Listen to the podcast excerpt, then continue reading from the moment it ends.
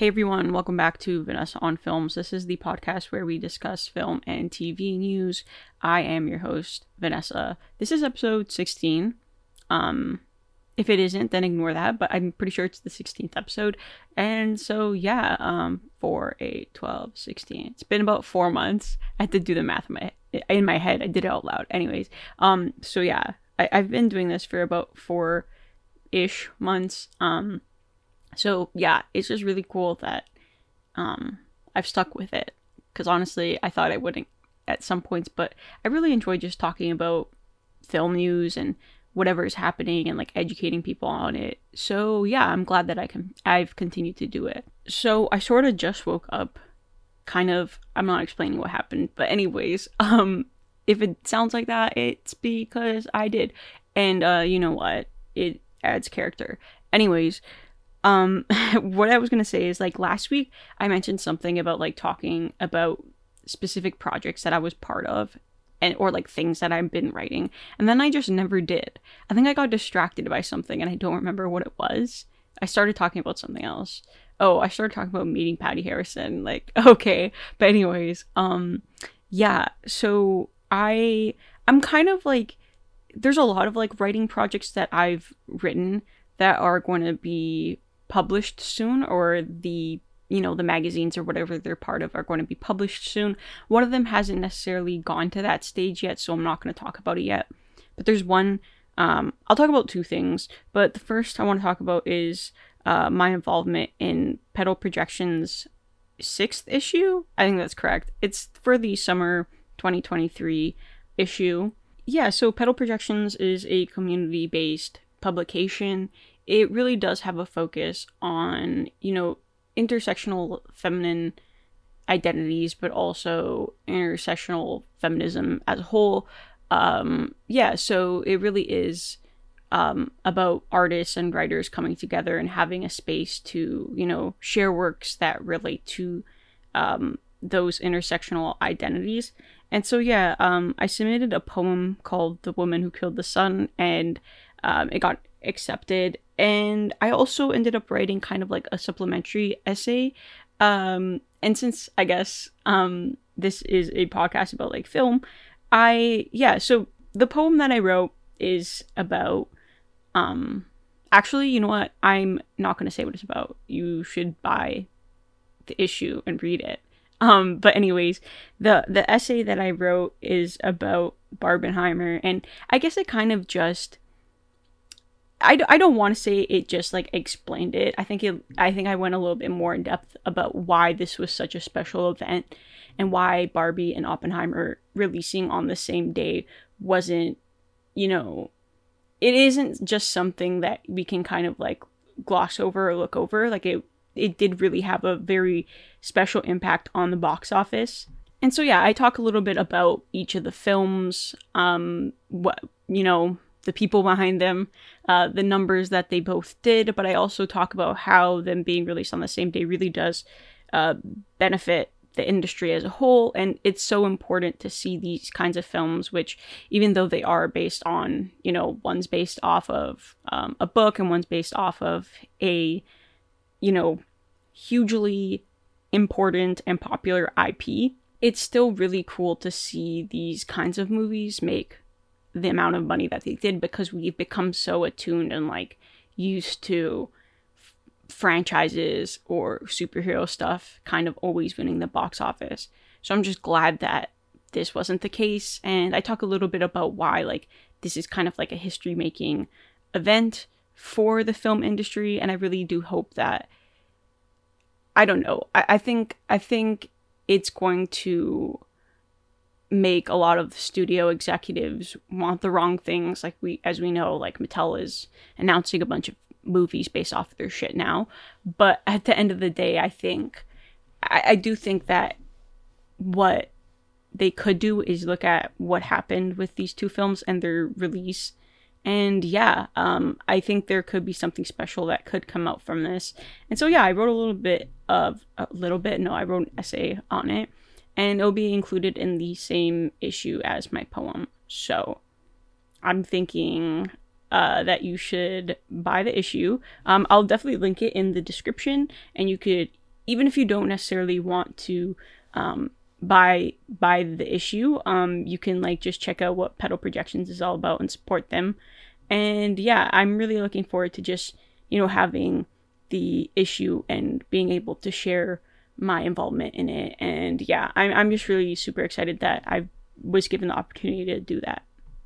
On the other hand, I've been really, really interested in, I've always been interested, but specifically like as I've gotten older, I say that as if, yeah, anyways, but I've just been really like interested in looking at media, whether it be like television, books, or movies, or yeah, short stories, and I guess analyzing them. I don't necessarily like reviewing or critiquing things. What I do like doing is engaging with them and engaging with the themes that are on display in whatever I'm talking about. I did this for a class essay. I've done it multiple times for a class essay, but yeah, so I'm looking to do more of that. It's just, the thing is I'm gonna have to find a place to submit this kind of writing. Yeah, so I'm just looking for places to do that, but I do think that I want to write about Swallow, the film from 2019, starring Haley Bennett. This is a film that I actually haven't watched yet, but I do know what it's about. Like, I know what it's about, and I know what happens, and I know a lot of the themes on display, and I'm really, really interested in, of course, I have to watch it. Like, I can't write about something and not watch it, but I do have to watch the film and, you know, analyze it, and I'm interested in writing also an essay about that. I definitely do want to connect it to a lot of the philosophy and a lot of the, yeah, whatever, like, feminist theories that I'm familiar with. A lot of my writing, at least my more academic writing, is about, like, feminist theory, and that was something that I studied a lot in school. Yeah, so I'm definitely interested in doing more of that, like writing about films this way. I was actually thinking of writing about Nope, of course, the Jordan Peele film. I was gonna write about the idea of the spectacle, but there's actually been quite a few essays written about it. Not necessarily academic essays, but yeah, that's definitely been something that has been written already about it. I don't know, I might eventually revisit it, but I kind of want to do something different, and I don't think there's a lot written about Swallow. I think it's a popular film, I know a lot of people know about it, but again, yeah, it doesn't necessarily have that presence within writing, or yeah, like the more academic writing. So I'm kind of thinking of writing an essay about that and relating it back to Claudia Card's Against Marriage and Motherhood. And I feel like if you don't know what that is, that's cool. But it's like one of Claudia Card's like probably most popular essays. I'm going to say that not with confidence, but anyways, it's definitely something that I'm really interested in doing. I don't know when I'll do it, but it's just something that I've been thinking about. I'm super excited to just engage with the film through that essay and like bringing in that essay and showcasing how it sort of has a lot of the themes that Claudia was writing about on display in the film. Anyways, yeah, so don't know when I'm gonna do it, but yeah, like I'm just thinking about it. It'll happen eventually, don't know when. And if it happens in a year, who knows, maybe. Yeah, that's just like something I've been thinking of right now that I'm definitely interested in doing eventually. Let's move on. Enough about me, but this is like the opening rant portion or question of the episode. And so yeah, I was thinking of why films nowadays are so expensive to make. I feel like I've spoken about this multiple times on this podcast for a good reason. But yeah, I was just thinking like we really need to like redistribute how the budgets. And I know like it depends on the studios and how much the studios have and how much the studios are willing to dish out. But it's just like I think we have to cap them. Like I don't understand why movies cost more than I think I said 50 million at one point, but I'm going to raise it to 80. And so, like, I was thinking of this because two reasons. It definitely relates to the first piece of news for this week, but yeah, so recently The Creator dropped in theaters, and I believe the budget for that film was 80 million. And that's a fairly hefty budget. Like, I would personally consider that blockbuster money. But anyways, I was reading about it, and there's so many articles that were like, we spoke to Gareth Edwards, the director, about why The Creator looks so good and looks like a blockbuster, even though it had a budget of 80 million. And I was like, I think I skipped a couple of chapters because in what world is $80 million not a blockbuster budget? Like, I understand that it's usually, like, 100 million plus, but, like, 80 million. Like, if you're giving someone 80 million, of course it's supposed to look good. I feel like it's also, like, the issue is you give a director $200 million, and then, I don't even want to say director, but you get what I'm saying. You put $200 million to create a film, and then it looks like shit. So that whenever something that's made with a lot less money looks better, you're kind of just like, oh, wait, what? So I don't know. It's crazy to me that anything can cost more than 50 to 80 million. You know, I think you can do a lot with lighting. Like, it's just crazy because I think what gets me is that they spend so much money on, like, the CGI and, like, the green or blue screen when they could literally just create this kind of visual feast with, again, lighting, practical effects that cost so much less money. And studios and people who work on the budgets of films are just, like, refusing to do that. But anyways, yeah, we need to redistribute the wealth here a little bit. I don't know, like, let's be realistic here. I don't understand what's going on at any point in the industry. It's just really stupid. But the reason I brought this up also, like, besides The Creator, is because Todd Haynes has been doing a lot of press recently because May, December is coming out in November in theaters, and then I think December 1st on Netflix, which I feel like the movie could have made $5 million at the box office if they advertised it as kind of like a mother off between Julianne Moore and Natalie Portman. I don't know, like, I think it just would have been so good.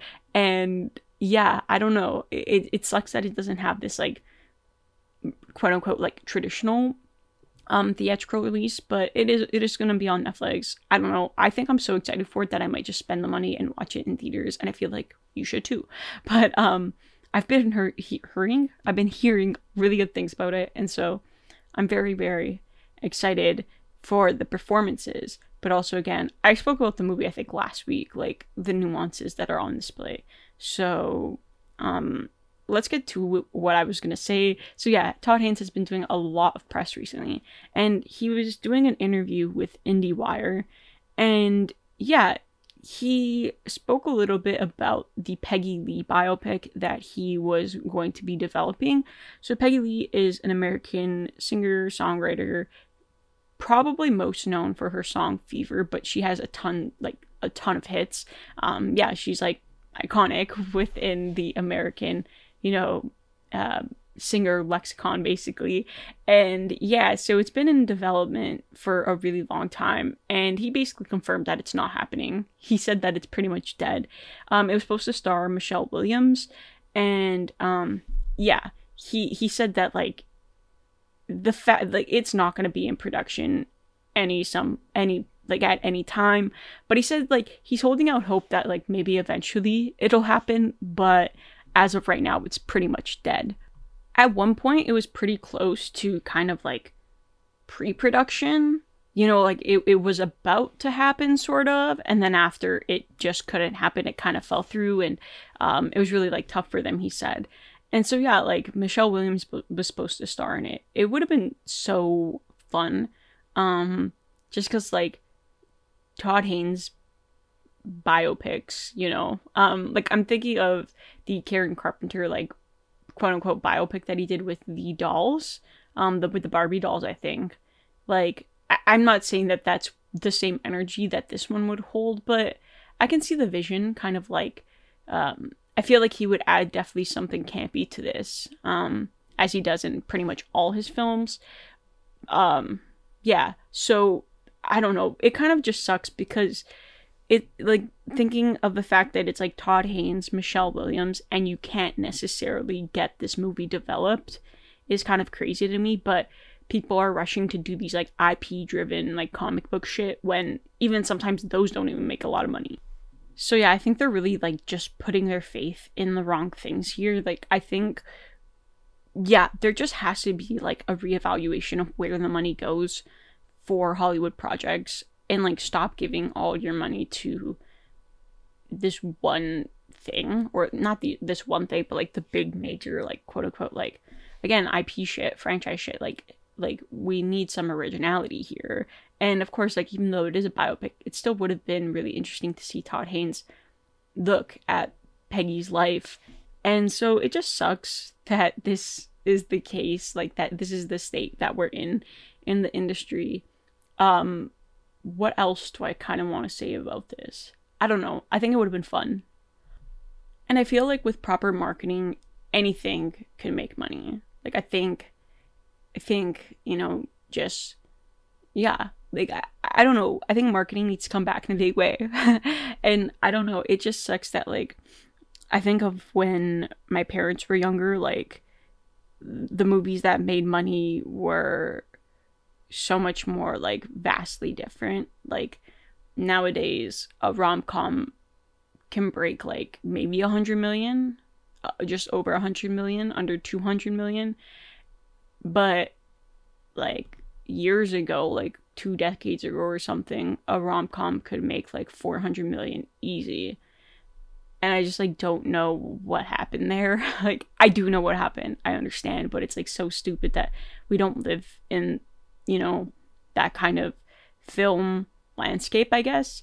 And I think also dramas and biopics are just getting paid dust, even though they're so interesting and they're just so incredible to just see them in a theater. And I think people are only like, yeah, as Scorsese said, I think I spoke about this last week, they're being trained to like only go to the theater for like whatever large budget franchise things, and they're forfeiting, you know, the experience of being able to like surround yourself with other people and watch this drama and like, you know, just like watching it in a theater. And it's just, anyways, let's not get mad. But there's another piece of news that's coming up right after this. So basically, yeah, the Fever biopic, pretty much dead. That kind of connects to budgets as well. What's kind of crazy about this next piece of news is that like her dad is kind of also in the same boat. Like, so Sophia Coppola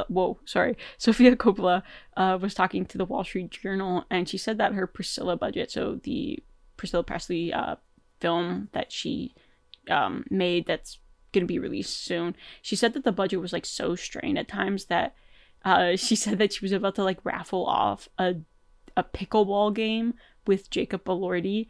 And I mean, like, I'm sure she was like sort of joking, but like not really, just because like she needed additional shooting days and the budget was kind of small. It is like an A24 film, which is like more budget than a lot of people can get nowadays. But it's interesting because if someone like Sofia Coppola, who has like such an insane like repertoire, can't even get money, and also like her dad, like Francis Ford Coppola, he wanted to make, I think it's called Megalopolis. He had to basically like fund that shit himself because no one wanted to give him money. And it's just like insane that this is the state we're currently in. I don't know, just like thinking about it and like letting it set in is kind of just crazy to me. Speaking of dramas getting paid dust, sort of, so His Three Daughters, this is a film that I believe premiered at TIFF. Yes, it premiered at TIFF. I don't know why I said it, but I believe it did. It stars Natasha Lyonne, Elizabeth Olsen, and Carrie Coon. So this film, it's about the three of them as sisters, and they gather at their family house for the last day of their father's life. And yeah, so His Three Daughters. And the news regarding this film is that Netflix reportedly paid around $7 million for the rights to the film. So yeah, it'll be on Netflix eventually. Yeah, I think this is like probably the third or fourth film that Netflix picked up from TIFF. They've been, I know that they got Woman of the Hour, which is Anna Kendrick's film, and they got something else, but I'm forgetting. They got another one that was pretty interesting. Oh, Hitman, yeah, the Richard Linklater film, which I think I ranted about that. I'm like, why? I hate Netflix for that. But anyways, yeah, so about $7 million they paid for His Three Daughters. Yeah, I don't know. I don't know. I really wish films were just like given the opportunity to like have more of a normal theatrical release, and things were given space to have that theatrical release, because it really sucks that a lot of films aren't being given that space, like the quote-unquote like lower budget dramas don't even have the opportunity to make money. I don't know, it sucks. But anyways, Netflix paid about $7 million for His Three Daughters, and yeah, I'm excited to see the film. I think that a lot of buzz surrounding this film has been about the performances, so nonetheless I am excited for it. On to some more exciting news. Well, the His Three Daughters thing was exciting. It's just like Netflix kind of like bums me out. But anyways, so Beyonce, who has been embarking on the Renaissance tour, just selling out dates, and it's, I don't know, like I think it is just like a history-making stadium tour, and I'm like, I feel really lucky to be alive at the same time that this is happening, even though I didn't go to the show. For different reasons. I'm very upset that I wasn't able to go. But anyways, she basically announced that a concert film of the Renaissance tour is going to be in theaters on December 1st. I believe AMC has the rights for this, so they are going to be distributing it, but also it's going to be released in Mexico and Canada as well. So the film is called Renaissance, a film by Beyonce. And yeah, so Canada, Mexico, and the US are officially confirmed. Of course, it's going to have international markets eventually. They'll be announced soon. And yeah, so I think it's just really cool that we're going to be able to have the opportunity to watch it in theaters. Again, for someone like me who wasn't able to go, I think this is going to be really, really exciting. You know, a lot of people have been wanting the Renaissance visuals, and so this counts, sort of, not really, but I understand why people are upset. They really want like the music videos, etc., but at least we're getting the film.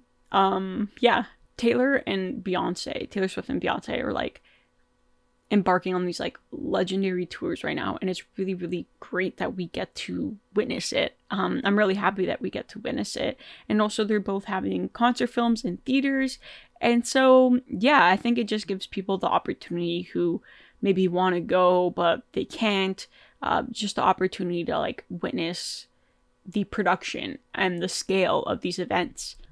You know, it feels kind of yeah, I don't know, almost like it feels perfect that the 40th anniversary of Stop Making Sense happened this year, and the re-release in IMAX theaters happened this year, because we have these two legendary like stadium tours that are happening that both are receiving a concert film attached to them, which is really, really great.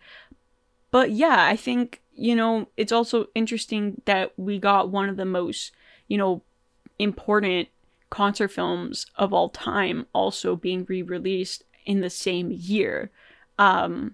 Yeah, so the fact that like Stop Making Sense is happening, and like I'm seeing videos of the screenings, and people are just like up standing like beside their seats, or they're standing at the front and dancing. I really wish I was a Talking Heads fan, just because like the screenings look so much fun. And again, like even though I don't know much about them, I know some of their songs, but like even then the concert film is kind of legendary, that to the point where like I don't know, even if I do go to a screening, like I know I would still have a great time. And yeah, I'm just so thrilled that all of these concert films are like kind of having their release. At least for Stop Making Sense, it's having another release, but still, it's so great that all these are like existing at the same time and we get to experience them. So again, Renaissance, a film by Beyonce, is going to be released on December 1st in the US, Canada, and Mexico. I'm sure international dates will be released very, very soon. We got a new trailer for Sam Esmail's Leave the World Behind. This is going to also be released on Netflix. Anyways, so yeah, new trailer for the film. It stars a huge cast. Not necessarily in numbers, just like the people that it features is crazy. But also, like, again, this is also kind of making me mad because it's like, this cast could have made so much money. Anyways, so it's starring Julia Roberts, Mahershala Ali, Ethan Hawke, Mahala Harold, Farrah McKenzie, Charlie Evans, and Kevin Bacon. So the film is about a family who are on vacation on Long Island, and then it's interrupted by two strangers who tell them that there's a blackout, and then the families have to decide how to survive the potential crisis. I don't necessarily know what the film is all about, and I'm kind of glad. Like, I think this is going to be an interesting film to kind of go in blind to. I mean, of course, you can watch a trailer. It's out right now. But just knowing that these are the people that are in the film, and, like, this is the cast, and, knowing that I guess it might have layers of, like, thriller to it and stuff like that is really, really interesting. And, you know, seeing how they're going to survive this is going to be interesting as well. I mean, I don't know. I'm seated for anything Julia Roberts is in. And, you know, yeah, I really love her. And again, like, Mahershala Ali, like, come on. Like, you can't get much better than this cast, honestly. It's kind of crazy. And, I'm really interested to see, like, the motivations behind these characters, and seeing what these actors can bring to these kinds of characters is going to be really, really interesting. Moving on to some news about Saw X. So this 10th, I mean, it's called Saw X, but I don't actually know if it's the 10th film in the franchise, because they did like a bunch of like Spiral and stuff. But anyway, Saw X, never mind, we'll stick with calling it that for now, is the highest rated film in the Saw franchise. It was just recently released in theaters. It did very well at the box office, considering that the budget was, again, like, I think like only 13 million. See, the Saw franchise is doing something right. But anyways, it's the highest rated film in the Saw franchise on Rotten Tomatoes, I should say. It's actually the first and only film in the franchise to receive a fresh score, which, I mean, I don't know. I think the first one is pretty well received. I just think it has a lower score on Rotten Tomatoes. So yeah, like, knowing that this is the first film in the franchise to even receive a fresh score, I don't want to say it's surprising, but I thought at least the first film would have a fresh score.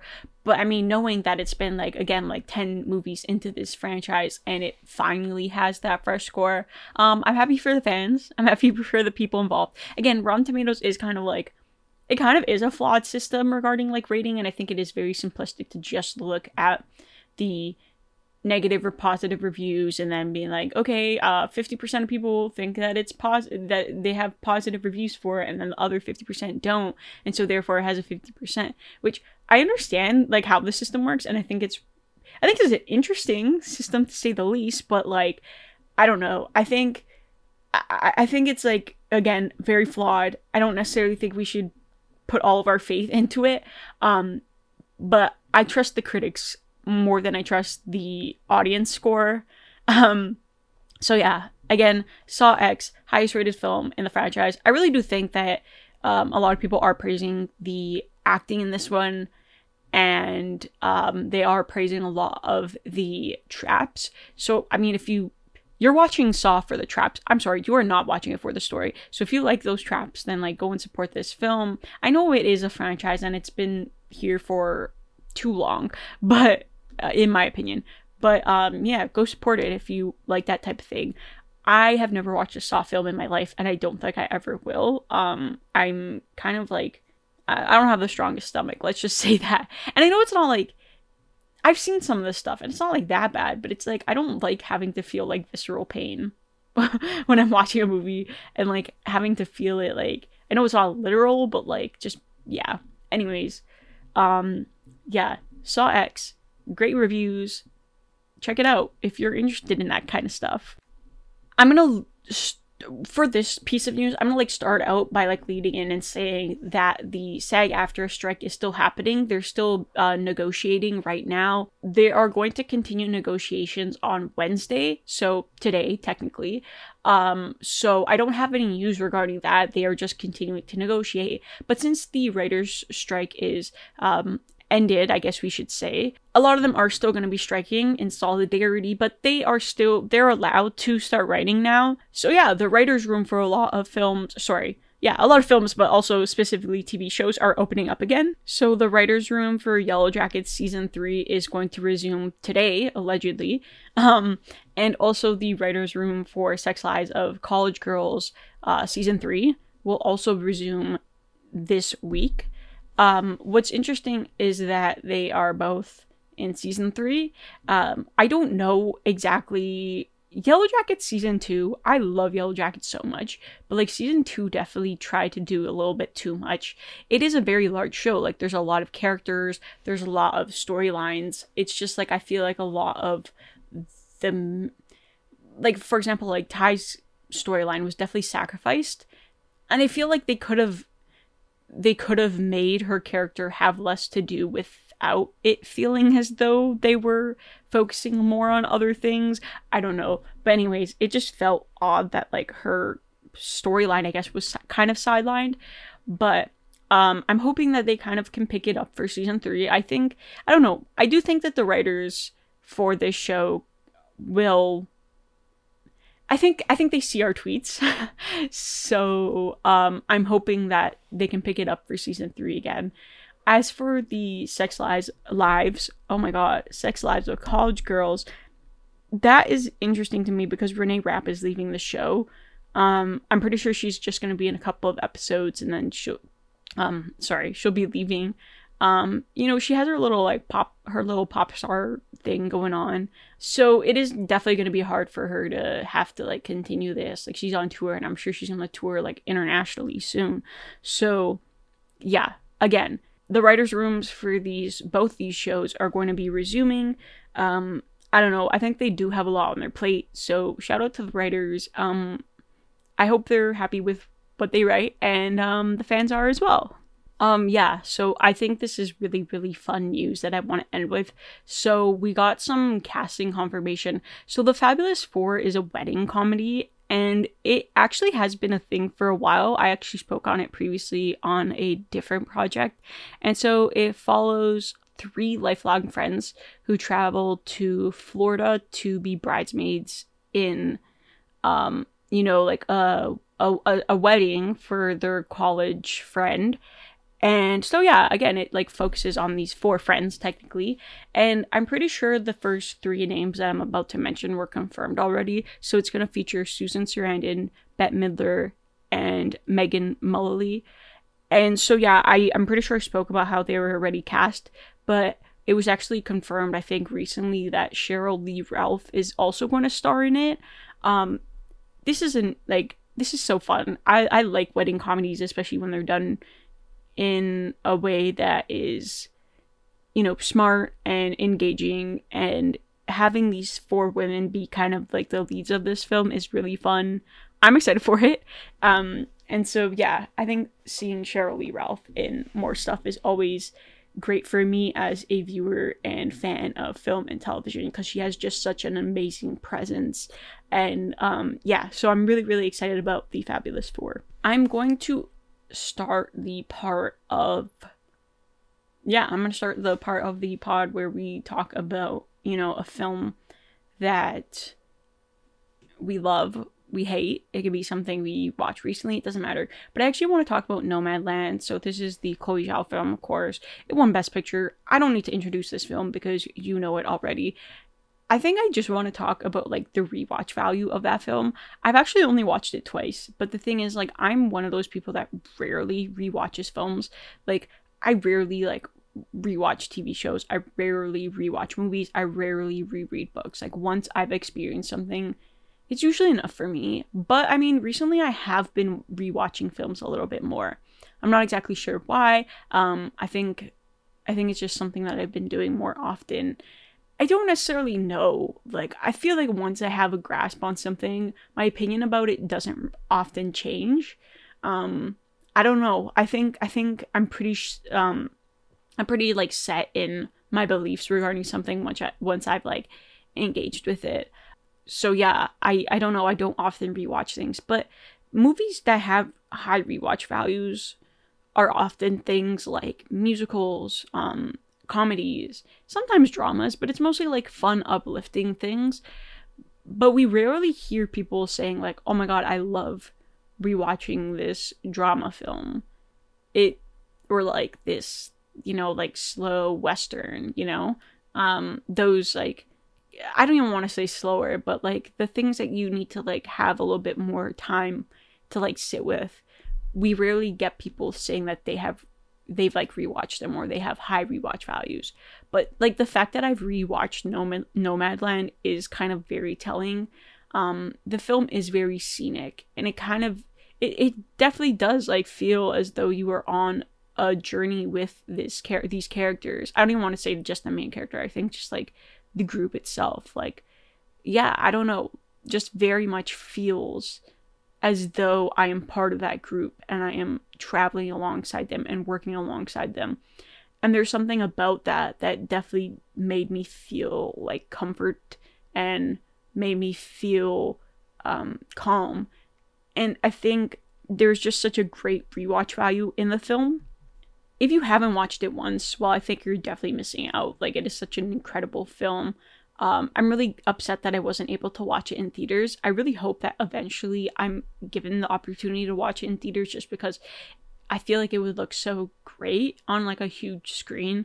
I watched it like on my TV at home, which is a great opportunity still, and I'm glad that I was given, you know, the opportunity to like have that experience with the film, because it is such a beautiful film. But again, yeah, like I don't know, I think I would really, really love to experience it on a large screen one day. But anyways, yeah, Nomadland, it has a great rewatch value. I think, you know, just being able to like sit with the themes in the film kind of plays into that. I really, really just love the community aspect of it, and I do think that's why, I mean, there's a lot of it that isn't necessarily feel good. It's about like class and wealth and, you know, that type of stuff. But there is a lot that makes me feel really, really like great, like seeing the beauty and like humanity and in these like nomad communities is something that I felt really, really positively about. And so yeah, rewatch values on films are really, really great. But it's really nice when we can get like rewatch value on something that isn't necessarily like, you know, a quote unquote like comfort film. Even though Nomadland kind of is like one of my comfort films, it's not something you would expect to be a comfort film. So like, let's not, you know, like desert island films, I'm thinking of like that, for example. Sure, you can have your like rom-com and stuff like that, but like, let's open it up. You know, like let's open it up. If you haven't watched it, like, please do. Now on to the part of the pod where I end with a film that is going to be in theaters this weekend. So The Royal Hotel, it is directed by Kitty Green. It's starring Julia Garner, who was in another Kitty Green project called The Assistant. And yeah, it's also starring Jessica Henwick, who I love. It also features Toby Wallace and Hugo Weaving. It's co-written by Green and Oscar Redding, and is actually based on a 2016 documentary, Hotel Coolgardie. I believe that's how you pronounce it. This film is a psychological thriller. So The Royal Hotel is based on this real-life place. It follows Garner and Henwick's characters, who are Americans. They're backpacking through Australia and decide to take a job at an Australian outback bar. The bar is run by Weaving's character. So what's important to note is that, like, if you're unfamiliar with the documentary, this movie is about a mining town pub, and I feel like if you're familiar with the nature of those towns, they are overtly male, they are filled with a lot of men, And yeah, I mean, I'm kind of thinking of Kate Beaton's Ducks. It is a graphic novel by Canadian writer artist Kate Beaton, and it's about her time in the oil sands. If you know anything about that book, you can kind of see where I am leading with this. So yeah, The Royal Hotel, it is a psychological thriller. It's gonna definitely focus on the sexism and harassment that Julia Garner and Jessica Henwick's characters face while working at this bar, and just like the very disgusting things that happen to them, but they kind of like need to work there in order to make money. And I guess it also kind of looks at like spaces and how that operates in what people do and how people act, and, you know, kind of like the settings that these like mining town pubs create and the actions that they foster, I guess. I'm really, really excited for this film. I know I'm gonna end up going to see it really, really soon. I'm just, you know, waiting for it to be released. I think it's going to be released this Friday, so please, I know it is a really, really indie film, like it might not be playing at like the local theater chain, but it probably will be playing at an independent theater, or I know it's going to be playing at TIFF, so TIFF Bell Lightbox. So if you have the opportunity, go check it out. I've heard really good things about it. I really liked The Assistant. There's just something that Kitty Green is really good at, is, yeah, there's something about like the way she is able to like create tone and make you feel so uncomfortable that like I'm a little bit scared to watch The Royal Hotel, because I know there's going to be a lot of that in this film. But if you haven't watched The Assistant, check it out, and I feel like you can really get a grasp of like what I'm talking about, the energy and like air of the film is very like suffocating and like really, really uncomfortable, to the point where it's like, oh shit, like I've been in a situation like this before, I know what it feels like. And it's like, I don't know, I feel like it kind of activates someone's fight or flight.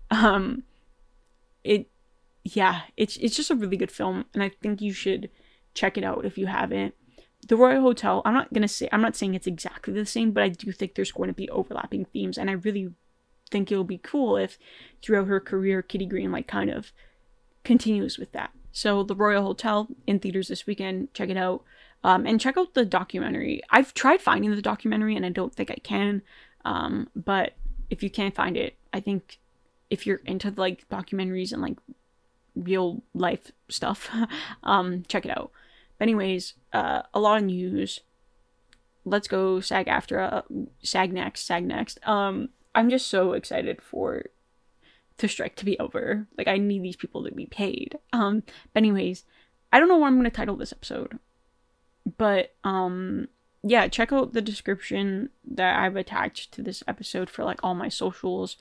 And to learn more about Petal Projections. And you should buy a copy of the magazine. Anyways. Bye.